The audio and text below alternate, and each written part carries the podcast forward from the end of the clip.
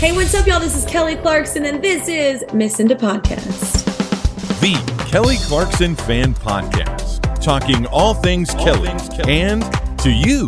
Here is Jeremy and Pam. Hey everyone, welcome to a brand new episode of Miss Into Podcast, the Kelly Clarkson Fan Podcast. My name is Pam.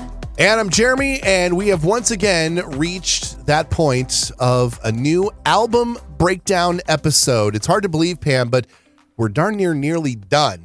In fact, you know, you could technically say with the end of this episode, we've in some way, shape, or form broken down now all of Kelly's albums because this is the last album that was released prior to the start of Miss Into Podcast. Oh. Yeah. Oh, wow. Because I was going to be like, what about when Christmas comes around? But you're right. We did a first Im- impressions episode. We but, sure like, did. We'll, we'll, still do a deeper dive at some oh, point. yeah. Yes, um, absolutely. Like, we'll do something about like karaoke as well. Um, yep. Damn. Yeah, didn't think about that, did you? No, but that's why we also started doing the tour breakdowns, which will ramp up again relatively soon. But yes, today we are here to break down Kelly Clarkson's 2017 album, Meaning of Life. This was a uh, question that we got at the beginning of this season of Missing Into Podcast. People were wondering when we were going to do it, and it has arrived. The time is here. And I'm excited to really get down into the nitty gritty of this album because I have to admit, Pam, with all of the excitement about chemistry and with the even with you know going back to karaoke and when Christmas comes around, I feel like it didn't take long for this album to get kind of brushed aside and dust start to gather on top of it. So it's been a minute since I visited this album. Same here. The la- I don't know the last time I listened to the full album like in its entirety. It has mm-hmm. been well over a year, probably more. So yeah. it was it was refreshing because whenever I listen to the songs now, which isn't that often to be honest because i'm still like riding the chemistry high um i'm listening to like a song here a song there i am like the epitome of like the young consumer who listens to singles not mm-hmm. albums so that's what i've been doing a lot with with with this but um this was god this era was such a special time mm-hmm. i just to be a fan there was just so much going on and you can just tell that it was a breath of fresh air for her. Yeah, this whole album cycle was just a lot of fun. And I think you can credit a lot of that to it being her very first album with Atlantic Records. And it was, it sort of breathed a new life into just Kelly herself. You know, she was finally free from her RCA and 19 Entertainment contract. She had much more creative control over the product that she was putting out. And I think you're going to notice when we start getting deep into this album that Atlantic has sort of taken the stance with Kelly that they're not concerned about big radio hits. They're not trying to make Kelly be Kelly Clarkson of the early 2000s or, you know, Kelly Clarkson of her 20s. They know that they're dealing with an established, mature artist who wants to make the kind of material that she wants to make. And obviously, Meaning of Life was that first example. Exactly. So this album came out October 27th, 2017. So, like, we fairly recently had the sixth anniversary, which six years. Oh wow. Oh my God. It's in first grade. That's crazy. Um, yeah, so this was her eighth studio album, first one with Atlantic Records. Um, it, we were, I mean, I know for me, I was very, I was very excited, but didn't really know what to expect with the first album with this new label. Yeah. She had been teasing it out um, the summer before on Facebook. Did a lot of like lives performing other artist songs. Like I remember she did um, "Stand by Me" by Benny King. I think she did. Did she do "Love, Love on the Brain" by Rihanna? Mm-hmm and a bunch of other songs. Um, and the tease was at the very end. She was like, "I'm on a new label," and it was just a really, really fun time to be a fan because, I mean, we didn't really know what that meant. We were like, "Yay, go Kelly, RCA, we're done with you," but yeah. we didn't really know what that meant. And the product was this album. Yeah, and I, I think you know the the fans who were really, really into the weeds in Kelly's career, and especially you know, I'll even say because this was obviously prior missing the Podcast. We were still very big on uh, social media and also on the Express as well. And I know that the long term hardcore fans were very excited to have Kelly finally be released from under RCA's thumb. There was still a lot of animosity there, even mm-hmm. though sort of the tumultuous years with RCA were really far in the rear view. I mean, at this point, they were more than 10 years back. And there had been some big successes after all of the bad years. And I mean, we're specifically talking mostly around the My December era. There were some big successes when Wrapped in Red came out when Stronger came out. I mean, you can even argue that Piece by Piece was, uh, you know, a big deal for a lot of fans. A lot of fans loved that album. My Life Would Suck Without You, crazy, hitting all those Billboard charts. Like, there was yeah. a lot of success. However, there was always just a little bit of like resentment with a lot of the fans. Yeah. Yeah. There was still a lot of people who were just like, she needs to get rid of this record label. And I think, especially after and you know we can we can say this as fans who pay attention to the the nitty gritty and the numbers. After the sort of underwhelming success of the piece by piece record we all thought okay she needs new life breathed into her career not necessarily from her per se but from a support stance from everyone who's surrounding her. She needs new life. She needs something new to interject into her career to kind of bring her back. And I know that fans always want her to be up there at the top. They always want her to be the biggest thing.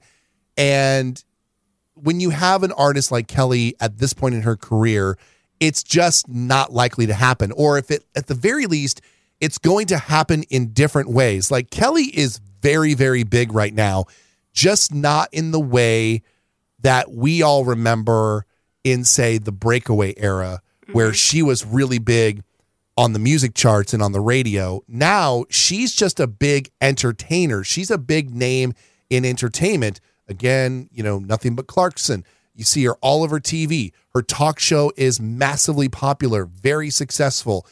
That is where she is big right now is entertainment as a whole. Yes, she's known as a great singer. She gets damn near daily coverage on her karaoke's and she gets constant, you know, occasional, I shouldn't say constant, occasional viral success from something from the talk show. It's a different kind of success these days yeah. than what she saw early on.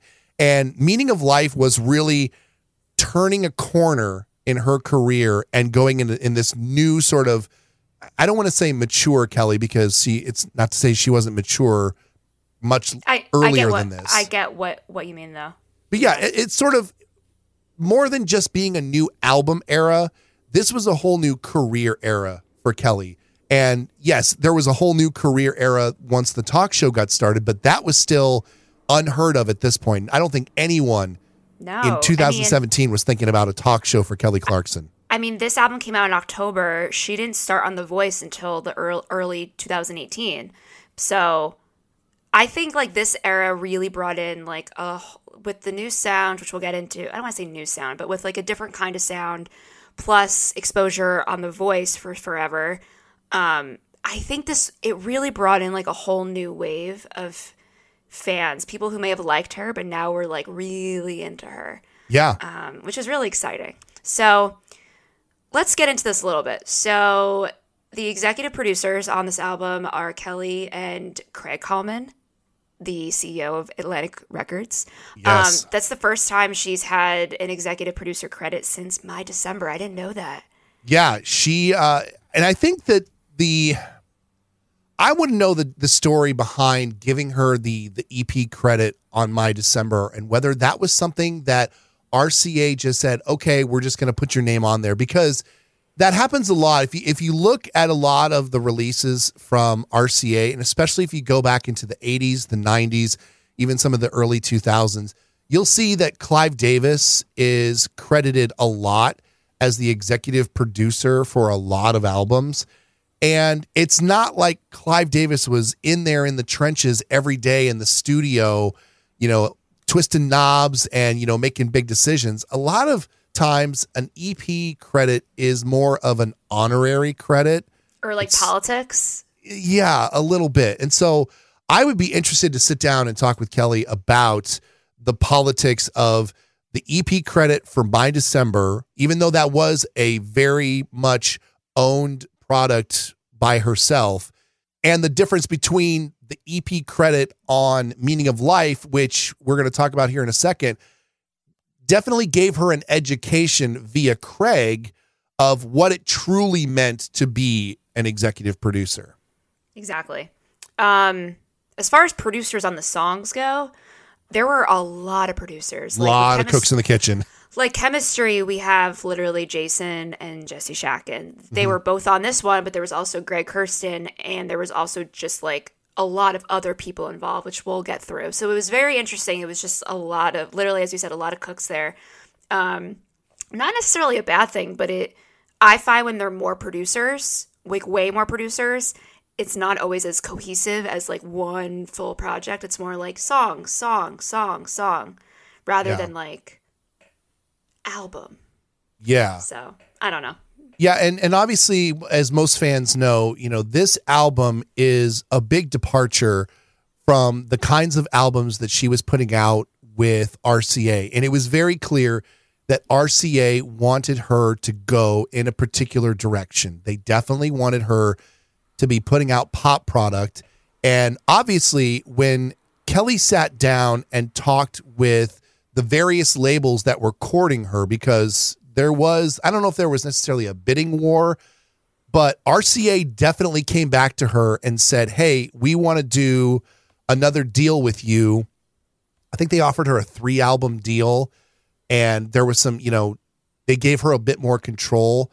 And it was actually very good for Kelly to take that deal, but she ultimately ended up taking a long term worldwide distribution deal with RCA. And one of the first things that Craig said about Wait, you with Atlantic. Excuse me, with Atlantic. Yeah. The first thing that Craig said was Kelly is now with Atlantic, which parent company Warner Music. She is now going to put out the album that she has always wanted to put out, the album that she was always meant to put out. And they made it known right away she was going to put out a soulful R&B type of an album. And Kelly would later go on to say that there was a lot of influence with people like Aretha Franklin in the early part of her career and also a lot of 90s R&B mm-hmm. influence on this album. Mariah Carey, 90s Whitney Houston, 80s Whitney Houston, among many other artists that she used as sort of the blueprint for where she wanted to go with this record. Yeah, yeah, yeah. So the album they started like recording it um, in 2016 and i mean she had just had remy so yeah. like I, guess she didn't have like a lot of time to like write a lot of stuff. Yep. so definitely wanted to be more involved in like picking the songs and like rejected some of the ones that like did not fit the vibe fit the sound fit the vibe sonically or lyrically i guess. Um, yeah. There is a thing you wrote in here, which I'm going to let you talk about because I had no idea about this the big little lies thing. Yeah. So Kelly has said in the past in interviews that she, in, in addition to the influences of different artists throughout the decades, she also got a lot of inspiration for writing the parts, at least that she wrote for the album from the book Big Little Lies. Now, you might know the book. You might also be familiar with the TV show. So good. Which had Reese Witherspoon, Meryl Streep was in it, Nicole, Nicole Kidman, Kidman, was in it. Yeah. Shailene Woodley, a bunch of people. It's yeah. so good. Yeah, I remember people were obsessed with this show. And I knew it was a book. I never read the book or watched the TV show at all. So I am coming from ignorance when I talk about the show. I'm so curious. Which, and, which songs? Yeah. Me oh, me too. And so Kelly uses this book for a lot of inspiration. But what I thought was really funny was is that the the TV show for Big Little Lies stars Reese Witherspoon. It would be a few like I don't know, a year or so later, Kelly would appear on another Reese Witherspoon show, the morning show, to play a song, Heat, from Meaning of Life, an album that was inspired by a book that was turned into a TV show with Reese Witherspoon. So, which, by the way, the morning show, another show you have to watch. Oh yeah, so, so good. Oh my god, so good. Although I haven't so watched the most recent season. So I just thought that was interesting that Reese Witherspoon, of all people, has this weird tie-in with the genesis of this album and then later on the promotion of the album. Very full circle. So do you also you want to talk about the next point as well? I'm gonna I want you to explain that a bit. Yeah. So again, Kelly and Craig Kallman are the executive producers on the album. And I think in an early sign that Kelly had definitely landed with the right label, Craig and her sit down and he really gives her a proper musical education of what it truly means to be an executive producer for an album. And again, this is where I think a lot of fans are not going to want to hear this kind of thing. But he said that she needs to work with her producers and songwriters to make sure that they're not just trying to give her radio hits. They're Yeah. not just trying to make the next big Kelly Clarkson pop anthem. They're he wants her to look for people who are trying to give her songs that fit the soul of the album. You know, what really fits in with what she is trying to convey as an entire message, as an entire story behind this album. So, again, Atlantic right out of the jump, not worried about radio hits. They want her to make a great album. And maybe the hits come after that, but they're not concerned with that. Yeah. And I think that she has learned that now that, you know what, I'm going to write the music that I want to write. And radio hits be damned. If they are, great. If not, no big deal. I'm still getting to do and make the music that I really want. which we'll get into a little bit later about like, you know, charts, et cetera, et cetera. Yep. Um, one thing I loved about this this album was that um, she really invited and encouraged, et cetera. I don't know what the right word is uh, for background vocals. She really leaned into her team. You know, Yeah. so she had Jesse, Nicole, Bridget, her like core team at the time um, to do all the background vocals, and like they were in like they were in like the Love So Soft video. Like I I love the involvement of getting band members included, not just, you know, on tour or like on the, t- well, this was before the talk show, but stuff like that. It was really nice because you don't always get that. A lot of times you'll get like session people or Kelly, you know, maybe Kelly doing her own vocals, whatever that might be. So it's, it's really nice that they were able to keep it within the family a bit.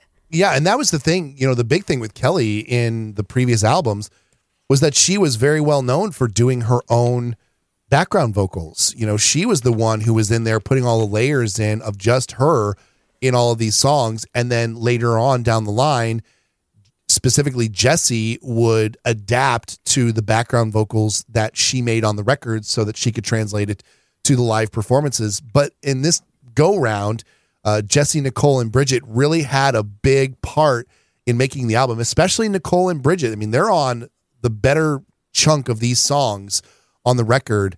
And you know, it's it's great to see. I always love, and I've said this before, you know, especially when it came to chemistry.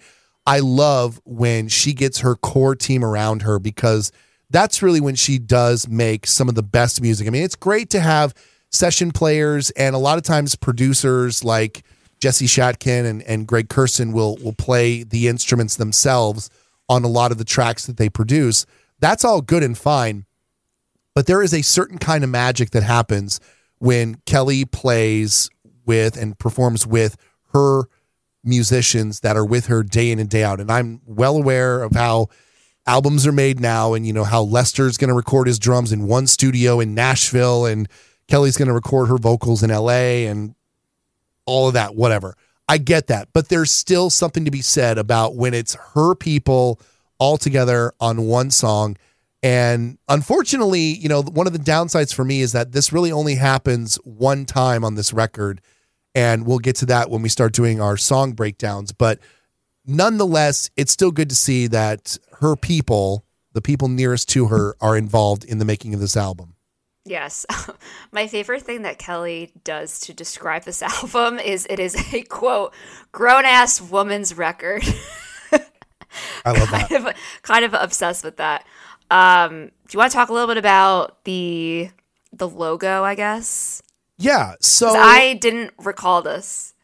yeah so some people just dismiss you know, when you see an album artwork or a logo or something like that, but there was actually purpose behind the logo. In fact, Kelly says that the reason why they did Meaning of Life in a circle was that that sort of demonstrates that nobody is truly at the center of this album. Everybody was involved and everybody was responsible for making the album a success. It, you know, they never put Kelly's name in the middle of the circle. It's all about everybody. And so it's interesting to learn those little things that so many people don't even think twice about. I would have never. I'm like, oh, they just design choice, you know, like design choice or something. That was it. Yeah, it was just, you know, some graphic design person decided to put the logo in a circle. You know, oh, this will look good on a kick drum, you know, on a stage or whatever. No, there was there was meaning and and thought behind putting the title of the album in a circle. And I I like that small attention to detail because we don't always get that from Kelly, especially when it comes to visual and design elements. So I I appreciated about that about uh, this particular record. Yes. So this album was interesting because this was her first album in a while that did not have any deluxe tracks. So we just Yeah. got like Meaning of Life, the album, and that was that. So this was released on CD, uh, digital, um, a standard black vinyl, and a limited edition gold vinyl. Now, it wouldn't be until this earlier this year, 2023, that Atlantic actually released a, I think, 75, 75th anniversary. They did this with a lot of artists, um, but for Kelly's, they did a 75th anniversary clear vinyl. Mm-hmm. It looks pretty cool. I have it. Yeah. It looks pretty Yeah. cool. I like it. I never got around to getting the clear vinyl. I only ever got the standard and then I got the gold vinyl, which I think the gold vinyl didn't even come out right away either. It came out a while after, right? Am I think so. remembering that right? I think, maybe. Yeah. Um, we're not going to go too much into it, but I just want to give a shout out to this album cover. It's one of my favorites. She just the whole photo shoot, she just looks so fierce, and I love just like the black and gold and everything is just in your face. I, I do love the aesthetic of the album, and I, I had written this down for later, but we can definitely talk about it now. Uh, again, this is the core team. This is Hair uh, by Robert. Uh, this is Candace doing the styling, and I do believe this is the last appearance, I guess you will say, of uh, Ashley Donovan doing uh, the makeup for Oh, she Kelly. did makeup on this. Interesting. Yeah. Okay. Yeah. Ashley did the makeup for uh, for this particular album cover. Uh, and then Vincent Peters did the album artwork or the cover, I should say, for this album. And then also, it is cute because we get uh, on the jacket inside and on the uh, liner notes inside the vinyl, we do get a cute picture of Kelly, sort of a blend of Kelly and the kids Oh yeah. which is super super cute considering that you know Remy was born just a couple of months prior to the beginning of the recording of this album and already you know in the photo in the album jacket he already looks like just a cute little boy so ah. it's it's funny how like much time passed from the beginning of the creation of this album to when it actually came out Yeah, yeah, yeah. the album cover, I don't know why, it just gives like major like this is where my like nerdy astrology vibes come in. It gives off like major like Leo vibes. She just looks like a lion. Like she just has like the big mane going and she just looks so fierce. I just I don't know. I just I I've, I've- always wanted to say that and I and I can't really say that in normal conversations and I'm like it's giving Leo energy. Even though she is not a Leo, but it's fine. you know something that I noticed, especially during the times when she was married, she really did like taking photos where her ring showed. Oh my And so- god, that so yeah, her her ring Yeah. is like definitely front and center right there uh, on the album cover. Because I mean, look, it was beautiful wedding ring. It really was. So Yeah. Yeah, and then um, you know, this was this was some wild looks for Kelly. I mean, this this Love look and, and I don't know Pam, I don't know fashion, I don't know style, so you're going to have to help me out here. But you know, this this look where she's got the you know bedhead is the best thing Lion mane. after That's what sex I hair. to call I don't know what you call it, but but if you have the vinyl and you open it up to that She looks that so photo good. inside the gate, I mean, come on. That's one of the sexiest photos she's ever taken. Oh my now, god, the hair. I would die to have that hair. the the outfit is giving, you know, medieval times waitress is. vibes. I, I'm not I'm not loving the outfit, but I mean everything from the neck up is just chef's kiss. I mean it's I like. just She's like, you know, she's like, I don't know. She owns like a lion. I don't know why I'm so, saying so much lion stuff today, but just she just looks like head bitch in charge. yes. I mean yeah. Yeah. she looks like a grown ass woman is what she it looks, looks like, a grown ass. I love anyway, it. anyway, moving on. Um, let's quickly talk about the charts. So, um, the album debuted at number two in, on the U.S. Billboard uh, Top 200 charts. Yep. Um, it was the eighth consecutive album of hers to debut in the top three. Go Kelly! yes. It's it's hard to do these days. It really is. It is Seriously, streaming we- world. we learned that from chemistry. I mean, I think chemistry would we chemistry bow at 4 or 5. Six, something like that. Yeah, Yeah, I mean, it was uh, unfortunately it missed the top three, but I mean, that was an album that you know got a decent push. Didn't have a lot of competition when it was released, and still, you know, struggled to get you know into the. I mean, definitely to the top ten, but you know, struggled to make it to top five. Yeah. I f- vaguely remember, I think it was like Kenny Chesney, who I think right when this came out, he did like a tour album bundle. So, like, everyone who bought a ticket to his tour got the album, and that's why he was number one. I think they have now stopped allowing that to count towards charts. But so Yeah. Kelly could have gotten number one had it not been for the other KC. Um, anyway, Chesney. I'm not salty. Chesney. Not at all.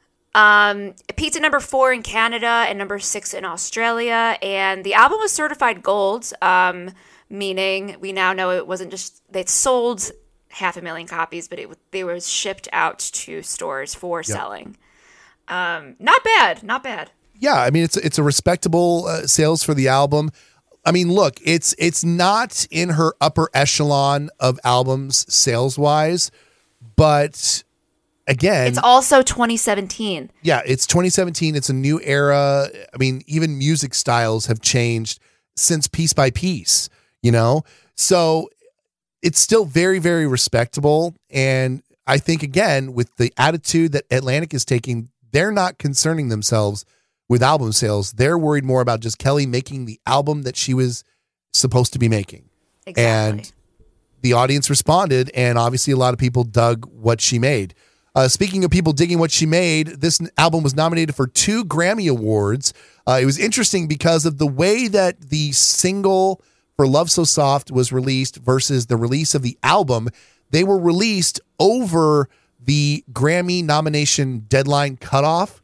yeah. So Love So Soft came out in time for the 60th annual Grammy Awards, but the album didn't come out until the nomination periods for the following year's Grammys. So Love So Soft gets nominated in the 2018 Grammys for Best Pop Solo Performance. It was the fourth time that she was nominated in this category. She lost that one to Ed Sheeran in his song Which- The Shape of You. I remember, like, I see this on Twitter every couple months where people just get so pissed off because it was like all the nominees were women except for Ed. All Uh-huh. the nominees were there except for Ed, and Ed won. And everyone's like, "Are you kidding me?" It was like Lady Gaga. I think maybe maybe Kesha. I forgot who else, but Mm-hmm. it, I see it on Twitter all the time, and I'm just like, "Mm-hmm." Another man's winning. Sorry, Jeremy. None ta- I mean, look, none taken. I was obviously rooting for Kelly to win that category as well. Uh, and then the following year, the album itself, Meaning of Life, gets Kelly another Best Pop Vocal Album nomination. It's her fifth time that she is nominated in the category.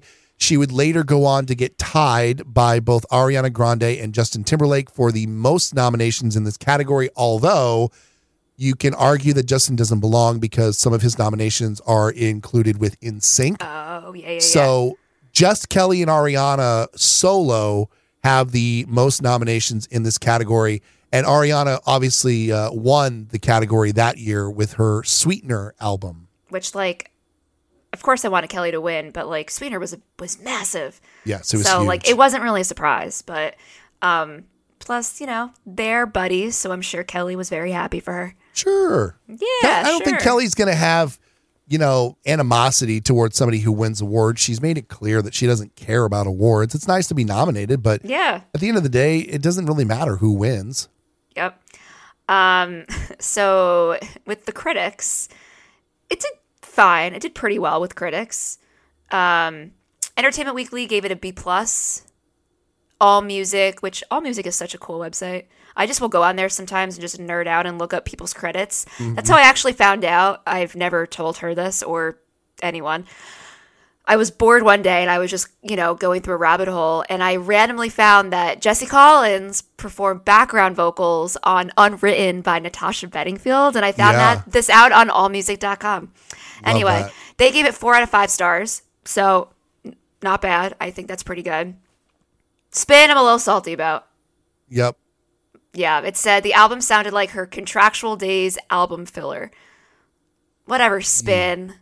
And well, then I mean, look, ugh. at least Spin took the time to review the album because Rolling Stone didn't even bother. 194 my ass. That's right. Ugh. So when it came time to promote the release of the album, it, this is where Atlantic really kind of shined. They decided to go a little outside the box, and I will say that for each of Kelly's albums, there has always been a bit of clever promotion. Uh, I know, especially coming off the Piece by Piece album when they were hiding the puzzle pieces around New York, that was kind of a fun thing.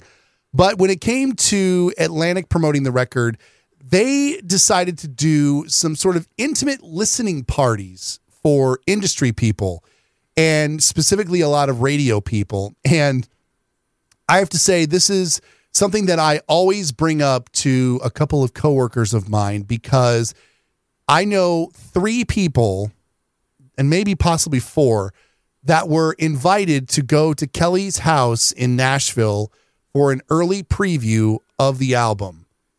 And I am still to this day salty about it.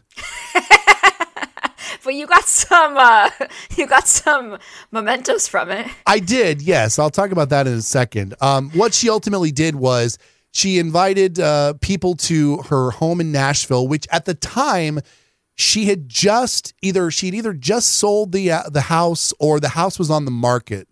Uh, and I don't know if you if you guys remember if you ever saw the pictures of this house, but this was the one that had like the really obscene, like crazy uh, playground, jungle gym in the backyard. Uh, it had like enough room to pull a tour bus out in the front. It was just a beautiful mansion. And I think she and the family were moving to their acreage outside of Nashville at this point, or they'd already moved there. So the house was still sort of in Kelly's possession, so she could use it, but she wasn't actually living there. Either way, uh, she invited people out. They got to listen to six or seven songs from the album. Everybody stood around and drank wine. Uh, Kelly kind of walked around, worked the room. I mean, you, if you can imagine being at like a cocktail party where there's all this food and wine, and just Kelly Clarkson walking around saying, Hi, how are you? Thanks for coming. What'd you think of some of the songs? That sort of thing. Oh my God. Uh, that's exactly what they did. And on their way out, a lot of people got to grab some, you know, meaning of life swag. Um, my my good friend and who's still my boss to this day kept saying, you know, I was thinking of you the entire time that I was there, and I really wanted to steal something from her house for you. oh She's God. like, but I'm certainly not walking out with like a candelabra or like, you know, bath towels or anything. She's like, what I did want to steal from you was there was a sign in the bathroom that said, please don't flush tampons down the toilet. wow. And it was in this like nice little like farmhouse type frame. It was really, you know, just it looked like a rich person's house. You know, they didn't just put the sign on the wall. Like they put it in a nice frame and it's next to something like potpourri or whatever. Oh my God. And so she's like, I really wanted to just grab that frame and shove it in my pants and like run out the door. Uh, but instead, what they did was they gave everybody uh, some fun little tchotchkes. Uh, they had meaning of life koozies. They had meaning of life breath mints, of which I still am in possession of. So I have some very unique meaning of life tchotchkes uh, that uh, were given away only to industry people at these parties. I think there was some other stuff too, but I don't remember off the top of my head what I was. I love that. That's such a cool story. Yeah, and I, you know, my friends have all got these pictures of just, you know, their arm around Kelly out back with the playground in the background, or you know, amongst you know a bunch of people.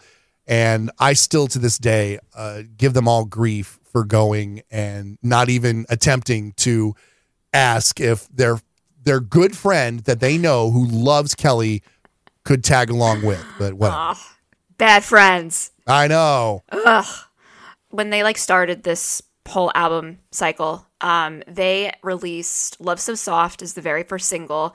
However, they also released a promo single with it, which like was not sent to radio, but it was just like another supporting track, I guess, and that was "Move You." And they uh, ended up that was released, I believe, on a Thursday. The next day, they debuted these on the Today Show Summer Concert Series, and I remember like nowadays, like I forget it, but like then I was like. Oh my god, I have 24 hours to memorize the words to these two songs so I can sing along. Like be real, Pam. Like, no, no one's expecting you to have all these memorized. But back then, I was like, oh my god, I got to do it. Um, so that, so it was really cool to be able to see that live for the very first time. Um, and I remember at the Today Show, she also off air. And at the very end, I guess they had a couple extra minutes, and we didn't know what whole lot of women sounded like, but she performed it. Nice. I think was it that one or the year after? No, it must have been that year. Yeah, uh, yeah, it was definitely that that year. Um, so similar to like Belasco, where you heard a song that has not been out yet and it's amazing, but then you forget what it sounds like in about three hours. So then she did the Nashville sessions, which was like probably one of my favorite sessions she's ever done. And she did it in Nashville. What's the venue called? It's called the War Memorial Auditorium, just this big open space. It's really cool. Yeah. And um they did this they recorded this before the album came out. I think you know, like they did this like very early on in the um, album promo cycle. And they performed if you go on YouTube now, these are the videos you can find. You can find Meaning of Life, which is one of my favorite performances of that song, yeah, possibly my favorite. Whole lot of woman, he Love So Soft and Move You. And we know that they recorded some. I mean, they may very well have done the entire album because I know that I've seen Slow Dance and Medicine. Uh, I know that those files were out there somewhere uh, from what I saw. So, I mean, it could very well have been the entire album or maybe just those songs entirely. But yeah, so if you haven't seen those, go on YouTube. Nashville Sessions, they are so good. I like really wish that they would have done something with like I I know I've put this out into the universe at some point, but like my dream would be like record store day doing like the Nashville sessions. On, Oh my like, God. r- oh my god! Like it would be. It's brilliant. Yes. Anyway, anyway, um, uh, some other promo that she did is uh, right before the album came out. Her and the band did a private showcase at the Rainbow Room, which is I don't know if it's the top floor, but it's very high up there at um, Rockefeller Center in the um, 30 Rock building. Um, it was completely industry only, like there weren't fans there, but they ended up they ended up posting some videos from that as well. I remember Yeah. there was, and I think it was before we had heard all the songs. Um, I remember they did a really cool version of "Love So Soft." Yeah. A Yeah, they only like, did. clapping. Yeah, yeah, they only did like about six songs at this performance, so it wasn't uh, it wasn't the whole album, but I mean enough of it. Yes. Uh, the next thing was something I was actually there for the Neil deGrasse Tyson YouTube album release party. Wow, that, that's So cool. Um, I was there and we genuinely, everyone in, in attendance did not know what was going on. We had no idea. It was right after the album came out, like a few days after.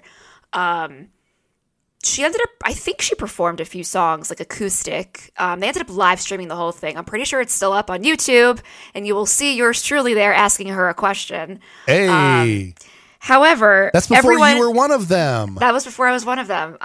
Um, if you go and like look at everyone who asked her a question during it, we were all given questions. Like for the, I think for the, for the most part. So like my question that I asked, first of all, my mic was off for half of it. Um, I didn't know, but it wasn't my question. They just literally handed me a piece of paper. They're like, "Who wants to ask Kelly a question?" And I'm like, "All right, whatever, why not?" And they handed everyone like a piece of paper. I think some people may have gotten away with like if they had one in mind, but I'm like, I don't know. I don't care what I ask her. So, um, but the whole thing I'm pretty sure is on YouTube. And the best part at the end, people were like leaving. And then, like, if you, and I've actually worked at the YouTube studios in New York before. They don't exist anymore, I don't think, um, because of COVID. But um, I had done work there before with some of my old clients. So I like knew where to walk. And then there was just like a step and repeat. And they were like, yeah, if you want to go meet Kelly, just line up right here. And we're like, like very nonchalantly. It wasn't like, everyone, thank you for coming. By the way, there is a meet and greet through this store. No, it was like if you kind of like peeked your head and they're like, oh yeah, yeah, yeah, you, you, you can go meet her if you want. So anyone who was stuck around, like fans, were just we just got in line and got a meet and greet with her. It was just like what? That's awesome. It was very unexpected. Um, the last thing on here was something I was also at, which was the Sirius XM album release party. Now I definitely mentioned this in one of our first My Kelly experience episodes because I know you and I did one or two episodes like when we first started. So it's in one of the stories. I, I, I one of the episodes rather. Um, so we go to this concert. It's at the, the Highline Ballroom, small little club for Kelly. Um, and we get there, and uh, she's like, "Guys, I'm sick. I cannot perform. However, you are all here, so I'm gonna just do in, in some like interview. Let's do like a Q and A. So it was like her and a bunch of the, the Sirius XM Hits One DJs, um, and it was like an hour long interview. And she's like, "I'm gonna come back. I promise." So she came back. Um, I think the first one, the first time was in September. She came back in November, Yeah. and then did a full concert for us at oh, what venue was that? Uh, oh shoot, the venue's escaping my name. It wasn't Mercury Lounge? It was bigger than that. Anyway, it doesn't matter. But another small room, and I'm like small little clubs that Kelly would never play here in New York, and uh, full set, full hour plus set. I know the audio. They aired it on Sirius XM a bunch of times afterwards. It's also up on YouTube as well. So fun little stuff for us New Yorkers. I'm sorry. Yes. guys. I'm sorry. Oh.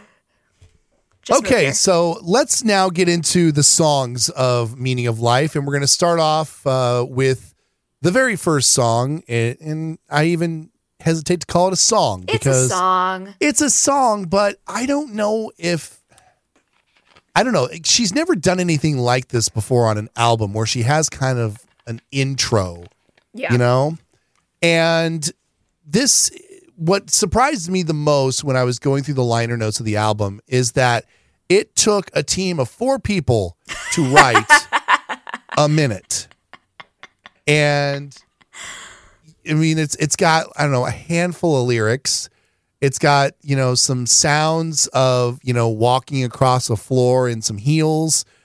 I i don't know. I mean it's What's with the exclamation points? Was that just more like there were four people, or yeah that- there was four Oh. people. It took four people to write this song. It's like you know when you look at a beyonce song and there's 30 writing credits on one song it's like what how are you all contributing to this I know.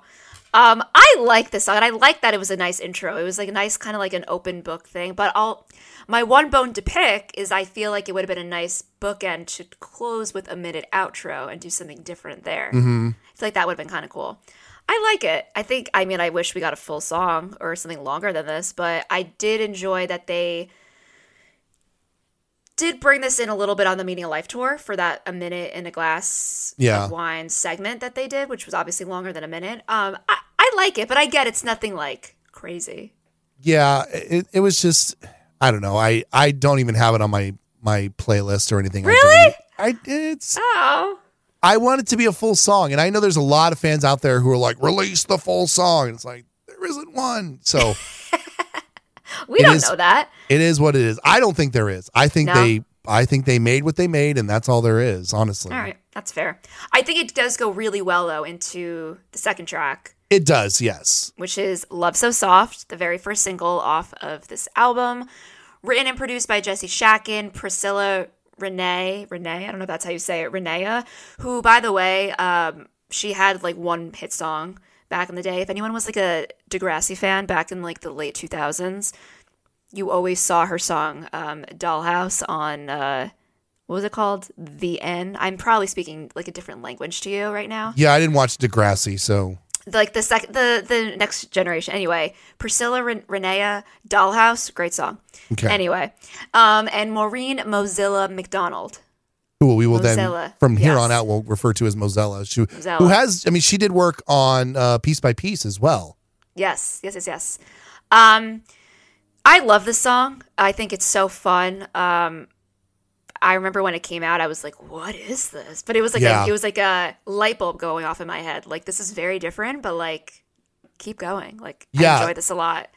for a lead off single for this album, I, I heard this song and I thought, oh shit, this album is going to be fire. Just the, how this whole song just sets up. The chorus is insane. She's got that whistle note in in the the the chorus at the end. Just get out. Come on.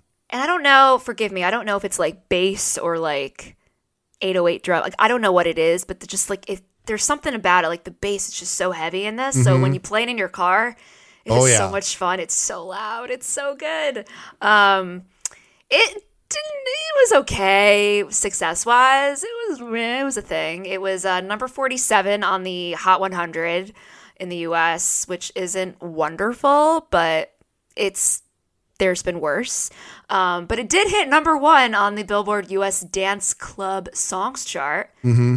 Go Kelly for some, Yeah. you know, some partying. yeah. Um, I, I adore this song. Do we want to talk about the music video now or later? Oh, we can wait till to talk about all the videos Okay. all together. But yeah, Okay. uh, love look, Love So Soft is one of the better lead off singles for an album. Yes. The one downside for me is and I and I have to say I don't like when this happens is when a lead off single doesn't really seem to match the rest of the energy on the album. I mean, it's it's up there and it's like yeah, it fits perfectly on the album. Don't get me wrong but I was looking for other songs that sort of had sort of the same energy as Love So Soft, maybe the same vibe. And Love So Soft for me really sticks out on this album. Really? And Oh. not in a bad way. I'm not saying any of this is bad. I just I I loved this song so much that I was like, "Oh my god, we are getting a funky Kelly album and it's going to be incredible." And we did get like a kind of a funky in some parts, but then it was more R&B and soulful in Yeah. others. And so it's kind of like how for me Miss Independent really sticks out on Thankful because mm-hmm. the rest of Thankful is very soulful and Miss Independent is like straight in your face pop. Yes. And that's what Love So Soft is for me on this album. That makes sense. And also, we'll get into it a bit- little bit more, but like the three singles that they had from this album are all sound so different. Very Which different. isn't isn't a bad thing, but it's it's hard for like being cohesive, I guess. So I get what I get what you mean. Yeah. Um the third song is a little song called Heat. Um it was written by the Monarch who worked on um a minute. They worked on a lot of stuff on this yeah, the Monarch is a producing duo. It's Andre and Sean Davidson. They're just known collectively as the Monarch, so we'll refer to them as that. Yes. Um, Jessica Kar- Karpov. Yep. Karpov. But she's Um, best a- known as Harloe. Harloe. Um, Michael Pollack and Mick Schultz. And um, it was produced by Mick Schultz and the Monarch. Um, another song that, like, didn't f- do terribly, but it wasn't like a huge smash smash success. Uh, peaked at number 14 on the U.S. adult top 40 chart and an, an, another number one on the U.S. dance club chart. But I'm sure it was probably that might have been a remix. I'm guessing It Had to have been a remix. it had to have been. Um, so okay, I I like Heat a lot, but I remember when I when, when I'm sure a lot of you listening were big on Twitter and on the Express and everything back in 2017 or 2018 rather. Um, there was like a little bit of a debate which uh, like among fans about which should be the the third single, Heat or Medicine. Mm-hmm. And he ended up winning. Um, I really like the song, but I don't know. I still stand by Medicine being the better of the two songs. I mean, I'll say this, and I think even you will agree. Even though we did get a new a new live version of it at the Vegas shows, Heat does translate better live It does. than Medicine yes. does. Yes, I will back you up on that. Um, and I, I do like the song a lot. Don't get me wrong. Um, I love the verses. Like there's just such like a build up. It's the chorus that is not my favorite, but Mm-hmm. I, I will never turn the song off. Let's put it that way. Yeah. What are your thoughts? Look, I, I mean, I preferred Heat over Medicine for single wise. It is probably third, third or fourth favorite song on the album. Okay. And again, for me, I love songs that translate really well live. And This one I- definitely does. Oh yeah, and I always loved when she performed this live. It was it just had a certain kind of energy to it. She's able to hit all those like high notes. Yeah, for sure.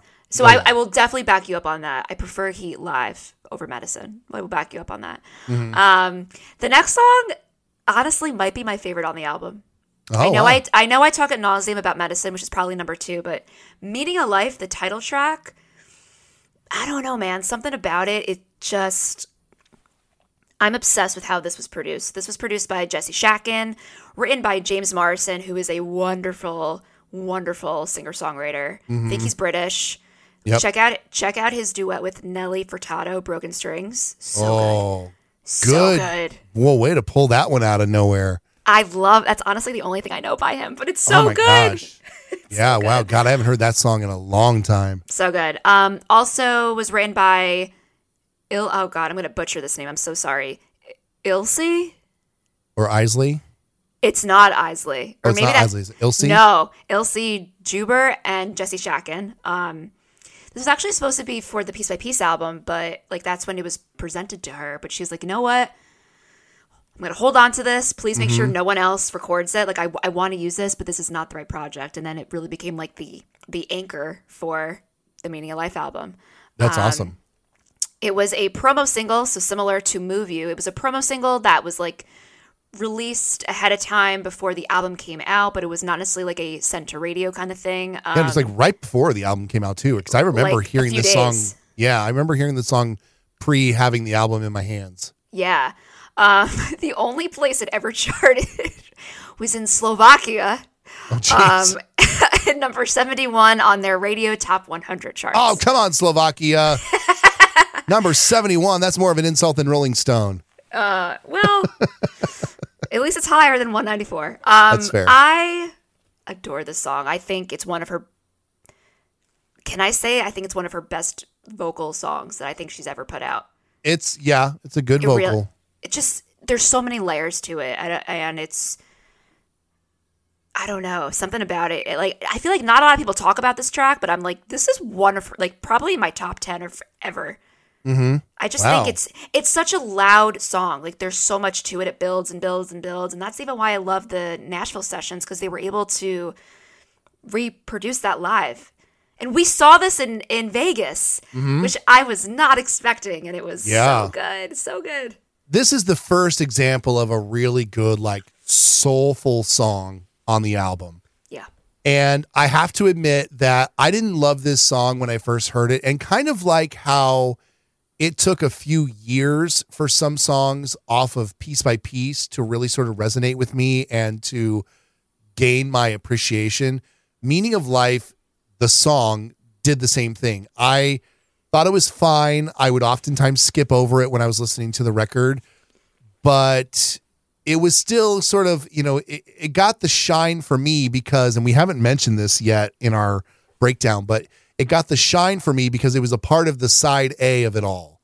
And we've Yes. we've mentioned in the past that, you know, Meaning of Life is very much a side A, side B album. And we'll talk a little bit more as we we get uh, a little further down our list here. But you know, this song was sort of the one where I was like, okay, if I'm doing stuff and also listening to this album at the same time, I'm going to focus more on the stuff that I'm doing during this song, if that makes any sense. Yeah. But I've come to appreciate this song more, and I was actually very excited to see it in Vegas. There was it was a nice thing to to pull out. and she basically opened with it aside from a moment like this she it was the second song that she performed on the meaning of life tour Mm-hmm. so i just think she just wails on it and she sounds so damn good Yeah. Ugh, love it. Um the next song is a song a lot of people don't like. I adore it. Um it is called move you. Um written by nick ruth molly kate kestner and amy Kuney? Kuney? Mm-hmm. and it was produced by Nick Ruth. Um, all, as I mentioned before, it was released um, with "Love So Soft" as kind of like the quote unquote B side, um, and it peaked at number fifty eight on the U.S. Digital Song Chart, which isn't bad for a song that was not a single. Yeah. Not terrible. I like this song. I mean, it's really schmaltzy and it's really corny, but I first of all sounds great. I do love how visual the lyrics are, and it Mm-hmm. builds up so much. And I know I feel like I've definitely said this before, but I would have loved to see her perform this with like an actual choir, because it's just I don't. It really does move me. Not to you know be that guy, but it's just it's it's a it's a powerful vocal. Yeah, it's a great vocal, a really powerful ballad. My problem with this is that it was released at the same time as Love So Soft. So this was the other song that we had the most exposure to prior to the album. And it's very similar to the case of Mine and Me being Oh, yeah. released for chemistry, in that I love Mine so much more than Me. I know a lot of people love Me, and I do like the song, don't get me wrong. But when you only give us those two songs, those are the only two things that we have to compare and to to see what the album is like. And Move You and Love So Soft were starkly different, even more so different than Mine and Me were.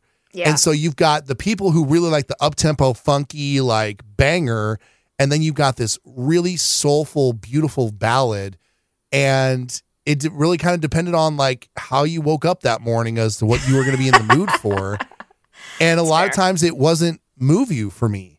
That's fair. And so it sort of stained that song for me for a really long time. I can now appreciate it on its own if I can finally separate it from Love So Soft. Like I will always Oh. equate mine and me together. I will always equate Move You and Love So Soft together because Really? they were yeah, because they were released together. They were but even once the album came out and you were able to like listen, it, you it wasn't that you couldn't get that separation. Yeah, I still couldn't. Even though they separated it on the album, Wow. I still had a hard time, you know, I would think of the other song when I would hear one. So, I mean, I, I do love Move You. It is a really, really beautiful song. And I think that it's going to be one of those ones that my appreciation for it grows over time.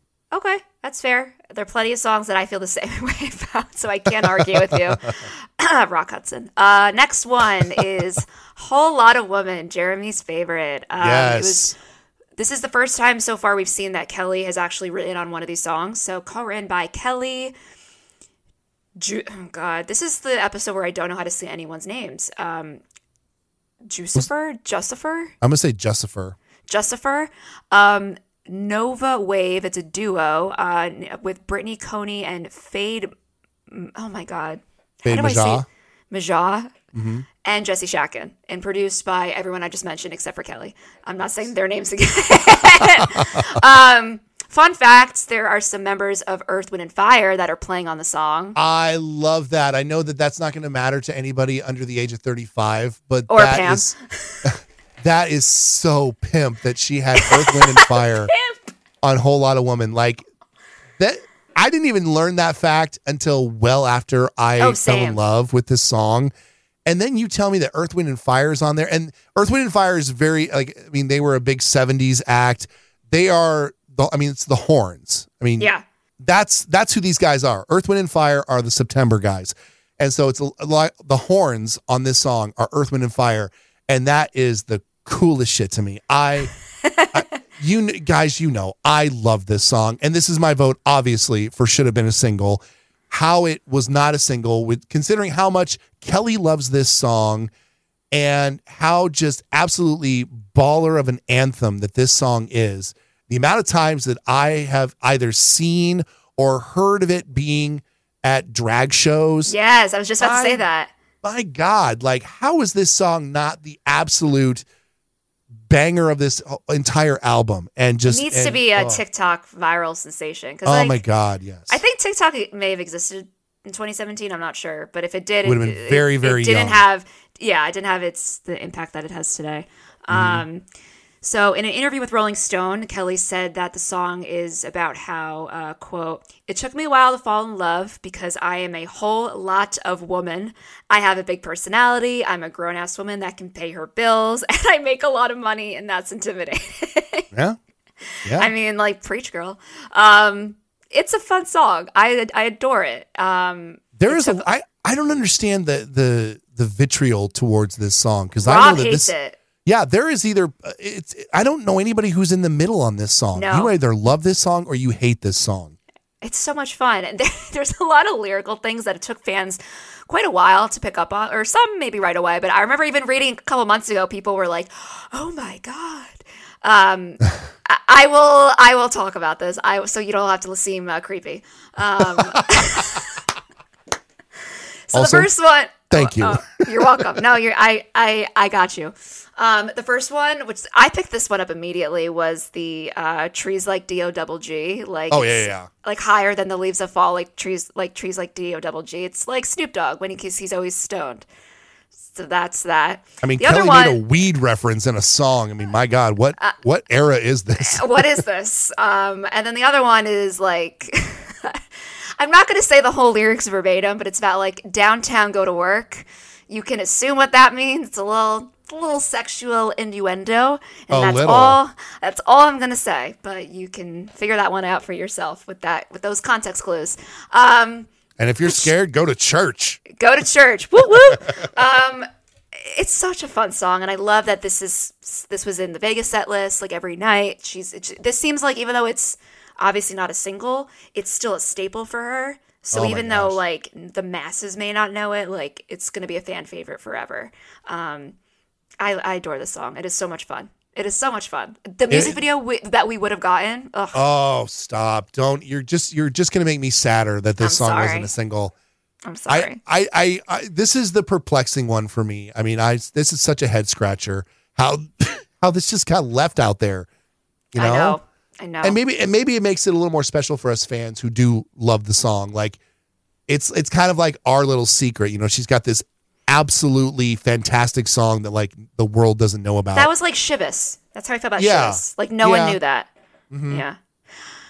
All right. Next song is My Baby, Medicine, uh, written and produced by uh, Harloe and Mick Schultz.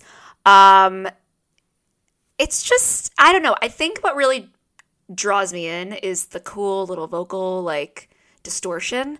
Um, because we haven't had, re- we never had that from her before. I mean, now we've had, we had it a little bit in Skip This Part, but it's just such a fun song and it's also very soulful so i feel like you can still like w- she can still wail on it um, but it does have that bit of that modern vocal i don't want to say like auto tune vibe but i guess a little Yeah. auto tune which you don't get from her and i think that was just like kind of not that i ever want kelly to go down the road of auto tune but to drop it in a song for a little bit i thought was very very cool um, I don't know if I have any other notes on the song. I adore it. It's so good. But I realize it's not as good live. But it was much better in Vegas than it was live when I saw it in 2017. 17. is this your vote for should have been a single? Oh, yeah. But it wouldn't have been good for her to like promote it on TV because again, it didn't sound as good. Like like she did on The Voice, I think. And it was like fine. I think it would even be easier for her to do it on TV because then she could help them out and give them like backing tracks and you know That's things that they could put into the mix. Yeah. But a live performance, I mean, I and I heard you tell your you know your stories about the the time that you saw because you saw the early on in the Meaning of Life tour, right? It was uh, the Sirius XM promo concert. So it was right That's when the right. album right when the album came out. Right.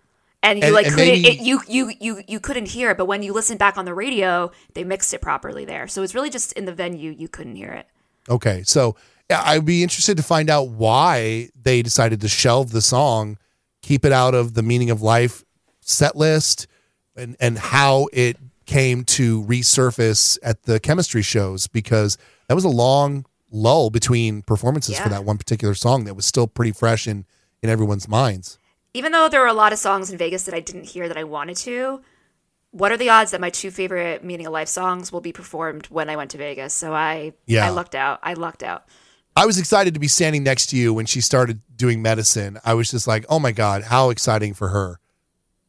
oh my god i flipped out i very much did there's probably video somewhere on youtube um And so there we end side one. If you are following along A. on your vinyl copy of Meaning of Life, and you know, before we we get going with uh, with the next song, I mean, we have talked about this on the, on the podcast in the past about how this is we're not we're not cutting the album here. We're not we're not slamming the album, but there is something about it that is very side A, side B. And we, I think we even put it out there for people on social And a lot of people said, yeah, I only listened to the first, you know, seven or eight songs on the album, and the rest of the album just kind of doesn't do it for me. There's still some really great songs on the back end of the album, but it just so happens to be funny that the preferred songs on the record are all the side A songs. Uh, Yeah. Although one of my favorite songs is actually on side B, but Is I'll it? Talk about yeah, I'll talk about that when we get there. But Okay. nonetheless, I, I just think it's um, this is the most, and again, I'm not saying this in a in a negative way, but it's the most uneven of Kelly's albums, where it does feel very top heavy, like they put all the really good stuff at the beginning, Yeah. and then the the second half of the album has a tendency where it can consider to be dragging a little bit. Um, I think you know you could have shuffled the lineup a little bit, maybe split heat and medicine maybe a little further apart. Maybe you put a whole lot of women a little further down the the roster so that you kind of get Didn't I a little bit higher? deny a little bit higher as well. Yeah. And maybe you sort of even out the album a little bit. Again, I'm not hating on the album. I'm just saying this is, there is some interesting disparity between the songs. And it just so happens that it lays out that way on the vinyl. And with that, we can now start side B of Meaning of Life. The first track, so this is track eight, I think, on the album, is "Cruel." Um, it was written by the the Monarch, Harloe, and Pat Linehan. Again, I've I said this is the episode where Pam does not know how to say anyone's name. I think Pat Linehan is correct. Linehan. Okay. Yep. Um, and this was produced by Jason, which is so cool because Yeah. there isn't a lot of Jason production on this album. Yeah, this is actually one of the songs that, you know, I was talking about at the beginning of the show where I get really excited when it's the core group. Now, this may not necessarily be the full core group, but this is as good as it gets when it comes to having the the everyday band around Kelly. Uh, in addition to the song being produced by Jason, it also features Lester on the drums, uh, Aben on guitar, and Jason on keys, as well as Jesse Nicole and Bridget on background vocals. And then on top of all that, with the orchestra that is included with this song, it's also conducted, that orchestra, by friend of the podcast that we met at the Belasco Theater, Joe Trapanese. I had no idea. Yeah. This wasn't one that was mentioned when we were talking to him. I genuinely didn't even know he even worked on this this album. I for me for me I thought it was just like the Piece by Piece album and Christmas and stuff like that. But Yeah. um, pleasant surprise to see him on there. Cruel is like such like a I don't know. It's not like a it's like Kelly's like church song on this this this album. It's it's it's good. It's really I I like it a lot. It's not something I usually think to listen to, but whenever it does come up on shuffle, it always puts a smile on my face. Like she sounds so damn soulful. This and the next song, Didn't I, are my two favorite songs on side B. I mean, this is, Yeah. there's something about this song, and I think maybe it's just the cadence of the chorus uh, and how she kind of loops that note. I really, really love it. And there was something about this song that sort of stood out to me. Now, it, it never stood out to me as single material or, or anything like that. It was just a really good song on here. And then, of course, I made these opinions about the song before knowing that it was Aben and Jason and Lester and the girls all on the song. So, of course, when I went and saw the liner notes, I thought, well, no wonder I like this song so much. It has all the materials that she really, really cooks well with. And so, uh, yeah, this is uh, easily uh, one of the favorites for me on the album. Yeah. Has she ever done this live? Not to my knowledge. I'm looking this up. If she has, it's only been like maybe once. We're gonna look this up right now. Um, if she hasn't done this live, like this is the kind of song I could imagine her digging out as a Kelly classic at one of the upcoming chemistry shows, Oh, yeah. either over New Year's Eve and, and Super Bowl weekend. on YouTube, I'm not seeing it. So she may have never done this live, and she, yeah, she would nail this. She would wail Oh, yeah. it. It would be so good. I'm kind of surprised that this never made any set lists. I am too. I mean, it's it's a really good song. There's nothing there's no nothing wrong about it. I mean, it, it doesn't seem like other than the fact that it does, you know, you wouldn't be able to get the orchestra Yeah. I don't see anything that would be prohibitive of playing it in concert. Yeah. I Hope we see it at least on YouTube one day. Yeah. Not that we're going to Vegas, but hopefully, sh- hopefully she'll, she plays it for you guys, whoever's going. Um, the next song, I adore this song, and I this should have been on side A. Like this should have been higher up, in my opinion. Yeah. Um, it is Didn't I? It was written by the monarch Audra Mae, who I googled, and who is the great great niece of Judy Garland. That's weird. Yeah. How about that? And Katie Perlman, produced by the Monarch and Jesse Shatkin. The bass on this song is insane. Oh, so good. Insane. This is the song you want to crank up in your car because it's just like boom, boom. Yeah. Um, she has performed this live a bit. It wasn't in. I don't believe that this was not in the Meaning of Life set list, but I'm pretty sure we've heard this live at some point. Yeah, I mean, she played it. Uh, it was on one of the last nights, if not the last night of Vegas, was the last time we heard this. And she did it on the Today Show. Forgot about that. And she she did it as a karaoke classic on uh, That's on right. the Kelly Clarkson show. She did it last season. Yeah. So, okay. So we're making up for lost time Yeah, for not hearing on tour. I don't know. I don't have a lot of notes. It's just such a fun banger. It's very like different for her because it sounds Yeah. very like real like bass heavy. we'll have to go and, and look up the videos from the Vegas show again. I think it was the last night that she did that sh- did that song. Uh, yeah, this is. I mean, for me, you know, if we're still sticking with the side A, side B comparisons, this is a side A song for me. I have a couple of songs I might trade. Didn't I for? I mean, not just off the top of my head, probably "Move You." I would trade "Didn't I" for Yeah. but uh, yeah, I, I love this song so much. It's it's got a lot of sass. Like it's about the same level of sass that you get from like Whole Lot of Woman. Yeah. Yeah. Yeah. There's that's like what I love about this album. There's just it's just cover it's saturated in sass. Yeah, and it's just got this kind of like bop to it that you just kind of like you can kind of bounce to the song a little bit. It's it's oh What love it so much. what you're not seeing was Jeremy dancing just now. Yeah, if you, if you just picturing your just in your mind, Google white dad dancing, and that's what I was just doing. You're welcome. You're welcome for that visual. Yeah. next song is uh, I one that I think is a huge fan favorite, except for me. oh no.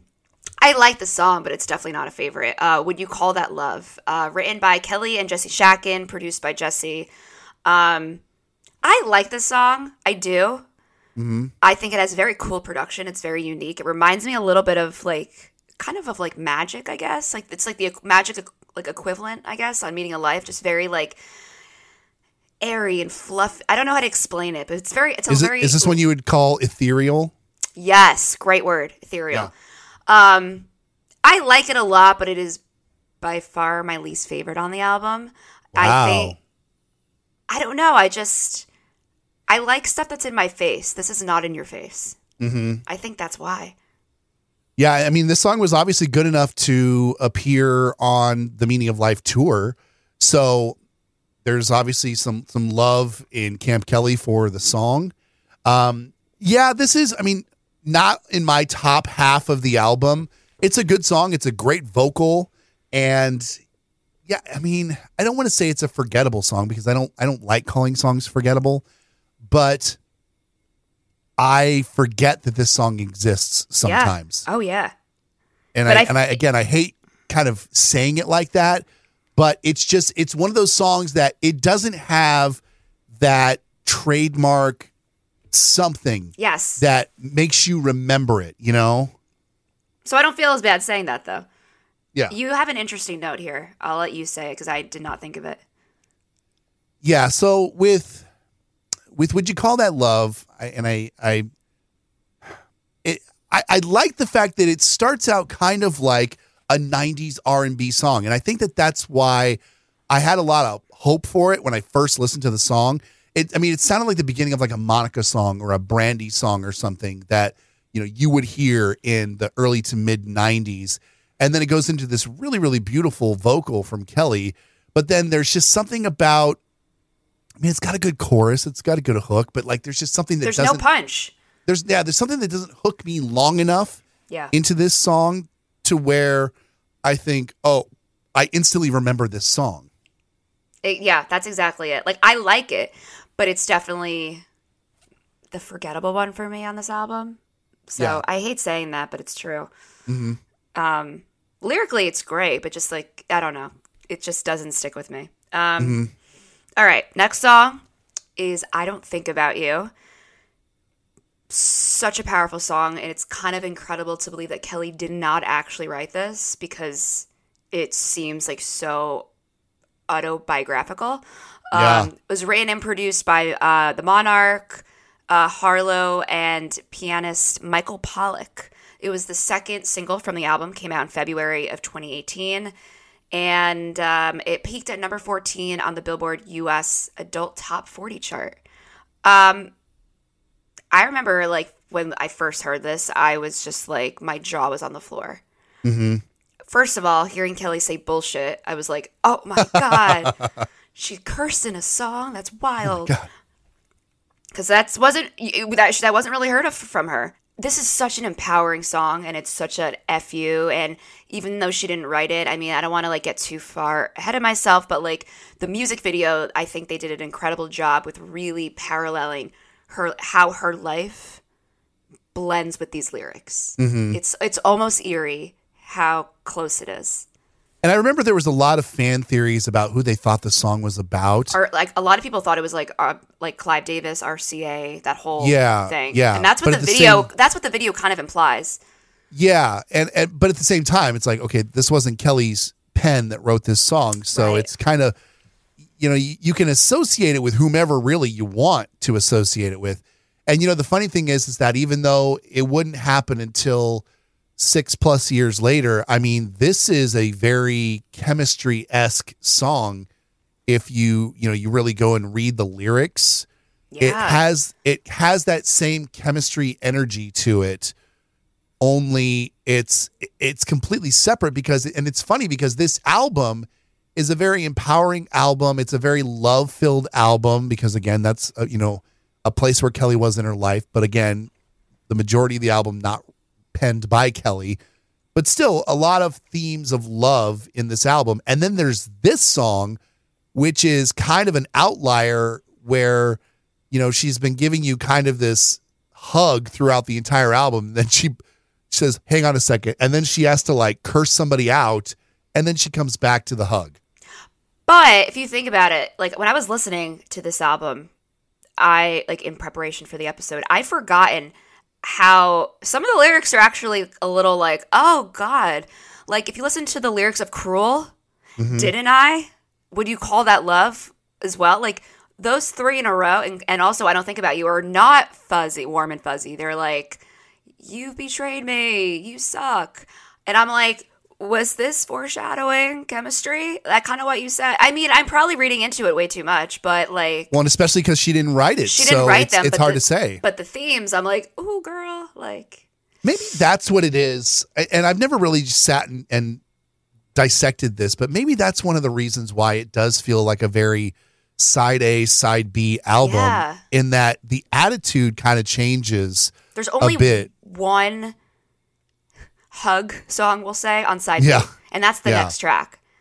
yeah maybe i don't know maybe that's one of the reasons why this does have just kind of a different mood a different feel to it is because it is a, a change of mood and now i'm kind of sitting here thinking oh wow there is there isn't as many hug songs as i thought there was No, if you listen to the lyrics, it's like the only on side B, the only like warm and fuzzy song is "Slow Dance," which I guess we can talk about next because that's the next Yeah. track. Um, written by Nick Ruth, Molly Kate Kestner, and Amy Kuney. Produced by Nick Ruth. Um, they worked on I'm scrolling. They also worked on "Move You." Um, so another schmaltzy song, but I love it. Um, it's you know, even though it is kind of a hug song, it's also like, hey, dude, I'm not going home to sleep with you, but like we can like get Yeah. to know each other. That's kind of what it's implying. Um, Mm-hmm. I don't know. I. I, I, I like it's a for me it's a very um, I can see a lot of the imagery with the uh, with the lyrics. I think it's great, and yeah I wish I kind of wish she would perform this more. I really like it. Yeah, this song has a lot of really great imagery. It's got one of my favorite lyrics on the entire album, and that is "How did you go from being a mama's boy to a ladies' man?" I mean, that's a great lyric. It's a great lyric. That. And from what I can see, and maybe somebody can correct us if our information is wrong, but she has not performed this live. That makes sense. No. Which I feel like this would be such a good soundtrack song. Oh, absolutely. Yeah, this is uh this is was one of my early favorites on the album, like one of my first, you know, first few listens to the record. I really really liked this song. I loved the vocal from her on this. I love just everything about it. I love the the backgrounds. I mean, it's just it's a really beautiful ballad for this album and then the lyrics are just are great and and very very vivid. Yeah.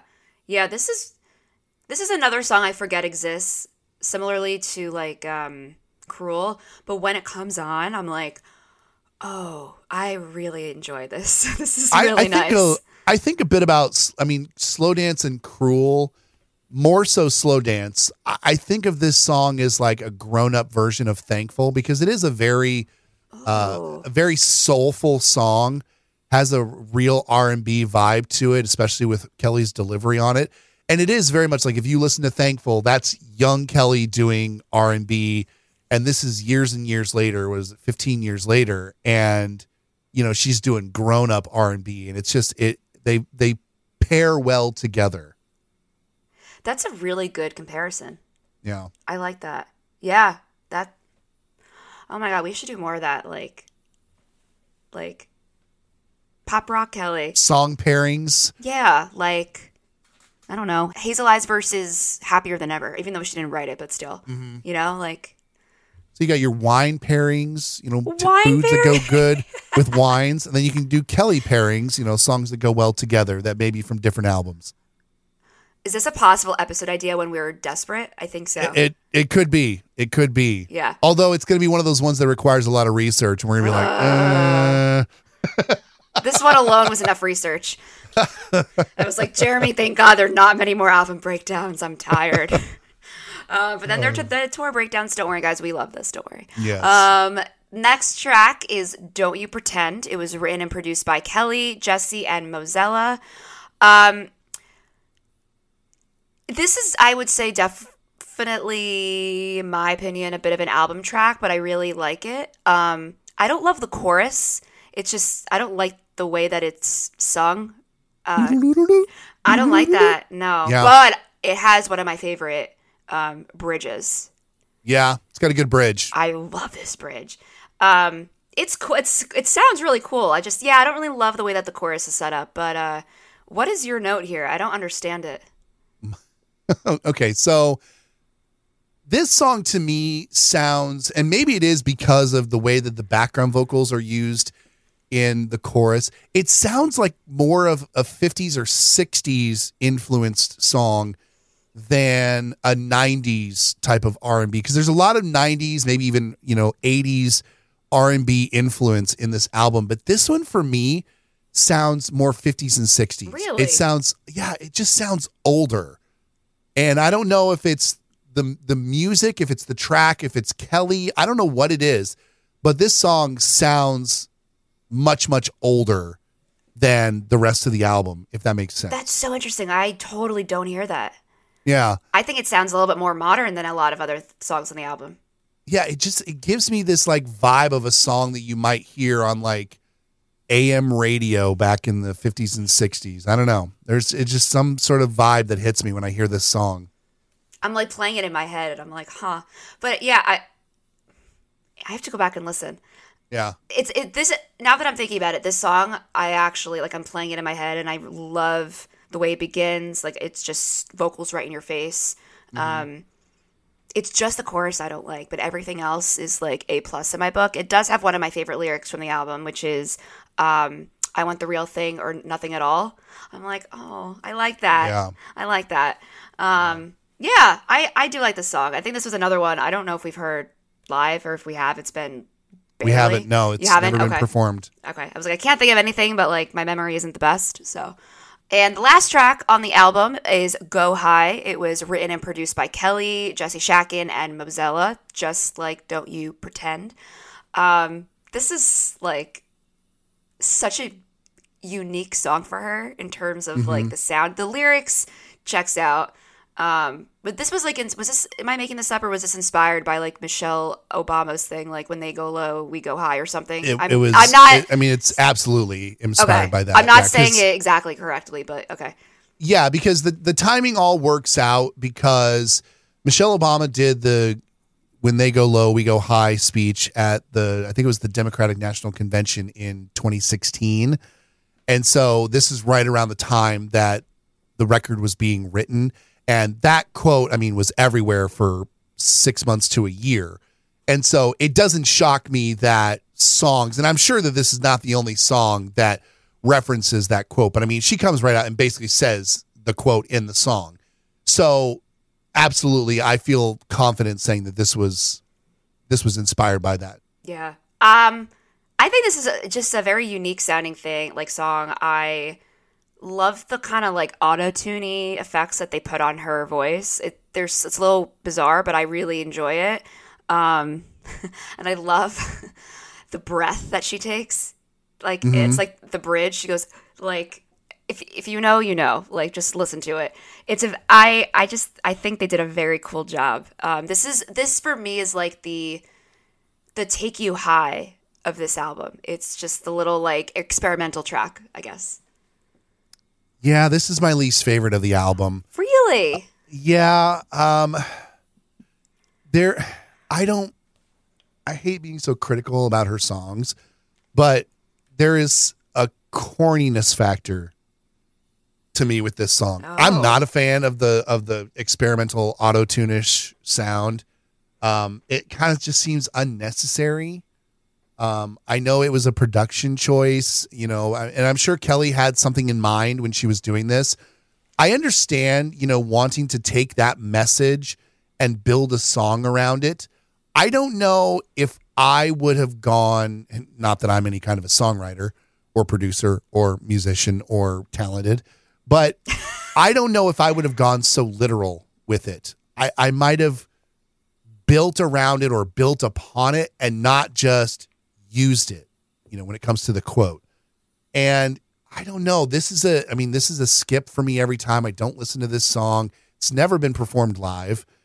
And I just, I don't know. I, mm, I don't know. It- it- I, like I said, I hate being overly critical with songs, but for me, when I hear this song, it makes me understand why we don't have a deluxe version of this album. Really? because because this is the kind of song you get on a deluxe version oh. where it was left off for a reason. And i think they maybe just put what they had out there. I don't i don't honestly know if there is more material that was recorded for the album that they just never used. I would imagine there probably was but I, yeah, I'm sure there was. yeah, but I just, I mean, it makes me wonder what else is out there that was not as good as Go High, you know? Mm. Because it doesn't even, it almost doesn't even seem to fit the the theme of the album. It doesn't seem to fit the sound of the album. You know, the the auto tune thing is a little weird. It I don't know. It just there's something about this song that doesn't fit for me, and it has always bothered me about this album.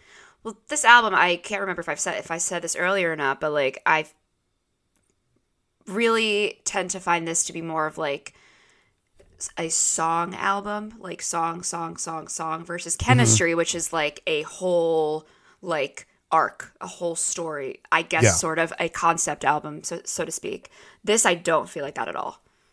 Yeah. Yeah, I get that as well. So, I mean, i to each their own, but I know that this is not necessarily one that a lot of fans go to. Yeah. Um, the Japanese version of the album featured two Love So Soft remixes by Cash Cash and Ryan Riback. Riback? Maybe Riback. Riback. Um, I've heard the Cash Cash one before. It's not very memorable, so I. I think that was the one that they released like right before, like not long after Love So Soft came out, right? Possibly. Yeah, I think I Yeah. remember that. That but like remix Cash out. Cash is like a pretty established name.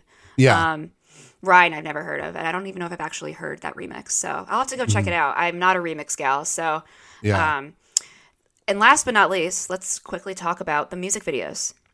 Yes. We got three videos. We are not including the Heat fan video. That was not a music video. that was just people lip syncing to Heat, right? Yeah. I think I watched it once because I was like, I don't need to see this again. Um, Love So Soft. That was the first video that came out. It was the first single, directed by Dave Meyers, who also did the Breakaway music video. Um, you, if you've never seen the Behind Hazel Eyes DVD, I'm sure it's up on YouTube. Um, we have an episode about that. I don't remember when we did it, but it was a while ago. Um, but there's a really awesome behind the scenes look about how Dave really wants to like get to know Kelly and uses a lot of her personal life as inspiration for the breakaway video. So mm-hmm. while the Love So Soft video wasn't necessarily as like personal, I thought it was probably her most interesting video ever because Yeah. visually it was bizarre as hell. like you have like multiple Kelly heads singing at once. Like it was Yeah. weird, and the colors were so they popped. It was wonderful. Yeah, Dave Meyers is a is a fantastic video director, and this is one of Kelly's best videos. It really was out there and weird, and you know, I, I love the scene with the the room exploding behind her, Yes. and you know the the epic look of her in that big yellow dress walking in the field. I mean, it's just the the whole like multi head thing with saying. Kelly and It's all weird. the BGVs. Like, I mean, great for them for getting you know some FaceTime in the video, but like it was literally FaceTime. Um, very bizarre uh, visuals in there, but there was still a lot of really cool stuff too Mm-hmm. that I really liked. So yeah, this is one of my favorite videos of hers, but I- I think it's my favorite because, or one of my favorites because it is so like out there and bizarre. Oh, totally. You know, for many years we got just her like performing like in like a room and they would put like colors Yeah. behind her or her just like wailing her arms and this was actually something different and it was Yeah. nice. A little more of Um, a concept video. a little more concept. What I and uh, one of my favorite parts is her and like the kind of sea wig, the sea like the long white Yep. hair and the hat, and her head just keeps popping up, popping up.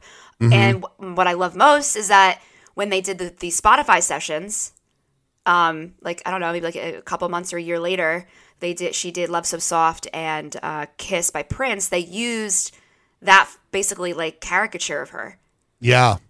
We'll have to Yeah, post it. like if you have no too. idea what, what we're talking about, we will post it at some point Yeah. this this week. Uh, the second video for uh, the album was I Don't Think About You. This is more in line with some of Kelly's other videos. Yes. Very straightforward, a lot of beauty shots, um, you know, very no no frills kind of a video.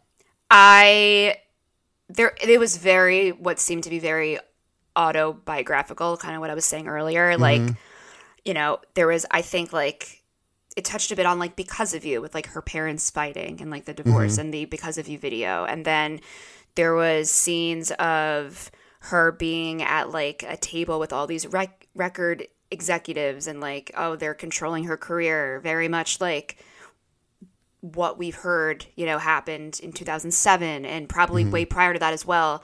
Um, and even like some of the shots with like, um, all the like paparazzi and the cameras that I thought that was also like maybe coincidental, but a little nod to the breakaway video because there's just a lot of overlaps, a lot of like things that I feel like we've seen before, but I like that they did it in like a grown up way because all these different versions of Kelly made her into who she is today. Yeah. I liked it. I liked it. It's not one I really ever think to go back to, but when I watched it, I was like, oh yeah, this uh, they they put out. I like that they put thought into this. I also like that the the Kelly that they use in sort of the the scenarios and the flashbacks and whatever is a different actress than them just doing the easy thing and using Kelly. Yes. You know, having her be the person that's in these flashbacks or you know these thoughts. You know, it's a it's a different actress who's in the back of that limo who's in the meetings with everybody. And you know the our Kelly is you know just there on that sort of curved staircase you know singing her song and doing her thing. And then like you know all the different versions of Kelly kind of come up and and join her at the at the top of the stairs. And yeah it, it's a it's a it's a very simple video but also has a lot of meaning to it. Yeah. Oddly enough there's it's funny there is a part and I think and I wrote this down it's like I don't know, about three minutes and 10 seconds or so into the video, there's an effect that they do in the video where Kelly's kind of moving in slow motion. There's like this blur effect. Yes. And then she she moves from side to side. And I'm like, oh my God, that looks like the chemistry, Chemistry album, album. cover. Yes. Yes. Which I'm sure was totally coincidental. Total coincidence.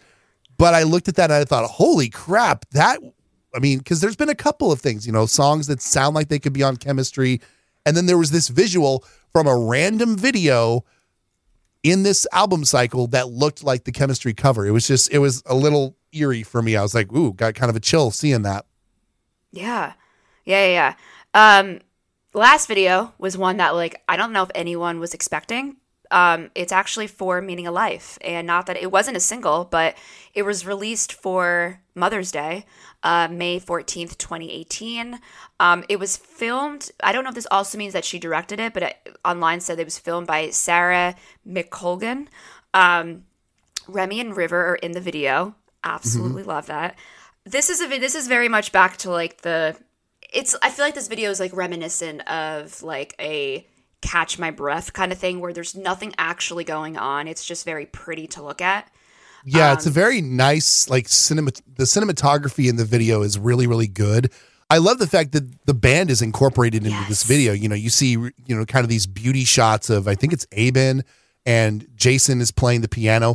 It's giving me my December vibes, honestly. I mean, Yeah. it reminds me a bit of like the um Is it don't waste don't your time? Don't waste your time video. I'm also getting some Hazel Eyes video imagery because it is this sort of like you know Dark. there's like the, the the tree is everywhere and it's like that dark look. She's in a house with lots of flowing curtains and you know it, it's got that sort of that same darkness to it. I mean, yeah, Yeah. it it reminded me of several different older videos. Yeah. Um even though there's not much going on, it is aesthetically gorgeous. Like she's in like this mansion and it's just like very pretty looking. She looks stunning. Yeah. Um, And at, yeah, towards the end, Rem, Rem, uh, River and Remy come out, and it's a cute little thing. Like they're her meaning of life. Um, there's not much to it, but it's really nice, and it was kind of a nice surprise to get a video for a song that wasn't a single. Like I don't know the last time we had that. The first thing that came to my mind was like "Go" in 2006. Like we got a video for that, even though it was not like a radio sit like song. Um, so yeah, those were the music videos. Also, brown hair Jessi, uh, dark haired Oh. Jessi in this video. Dark hair, curly hair Jessi in this video. That's like same with like "Love So Soft." Yeah. Yeah, they Yeah. that was also a lot, and also like the the Nashville sessions. They like that was like their like shtick. They Yeah. all were in like costumes for that. I like, yeah, I like that. Uh, Pam, did you ever pick a song that you uh, you did pick your song for "Wish It Should Have Been a Single," which I yeah, think we went with medicine, right? Yeah. Um, did you have a song that you wish wasn't a single? I mean, Um, you've got. I mean- you've obviously got three to choose from. Yeah. I mean, I can say he. It's that's the easy answer. I don't think about you. I think could have had way more potential, but I don't know if it was pushed enough. Um, so I'm gonna say one of those two. Yeah, I got to you? go with. I got to go with. I don't think about you. Um, I just it doesn't fit for me for a single. I like the song. I love the song. Love the video, but I would. I mean, if you're gonna put that up against my choice for should have been with whole lot of woman, I mean, I'm gonna pick that every Oh, time. Yeah. So I but I'm also, you know, I do love a good ballad off of an album, but I love when the upbeat stuff gets put out as singles. And that's, you know, I mean that's kind of Kelly's bread and butter is, you know, those anthemic type of songs. Mm-hmm. So I love that choice for a single. But I mean, we got what we got.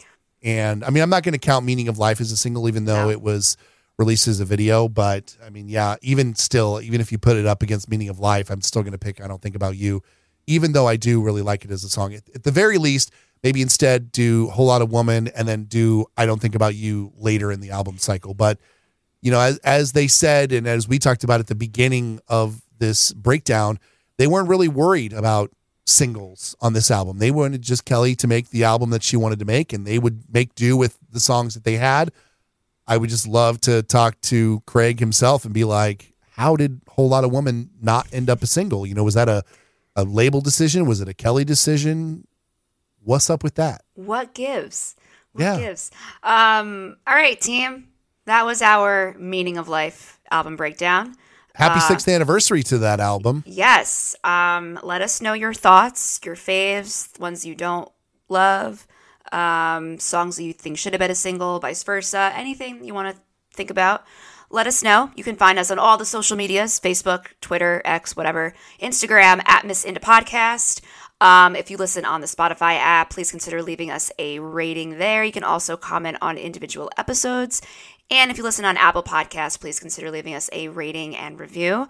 We'll, we'll be back next week. I think it's going to be our international episode. Ooh. Woohoo! Very excited. We're going to be talking to three fans from three different continents. Nice. Very excited for that. So you'll definitely want to stay tuned. Um, enjoy the rest of your week. Bye, guys. See you guys. Thanks for listening to Miss Inde Podcast. Miss Inde Podcast was written and produced by Jeremy and Pam. Subscribe on your favorite podcast platform so you'll be the first to know when a new podcast is posted. Find us and continue the conversation at Miss Inde Podcast on Instagram, Twitter, and Facebook. Find more at missindepodcast.com.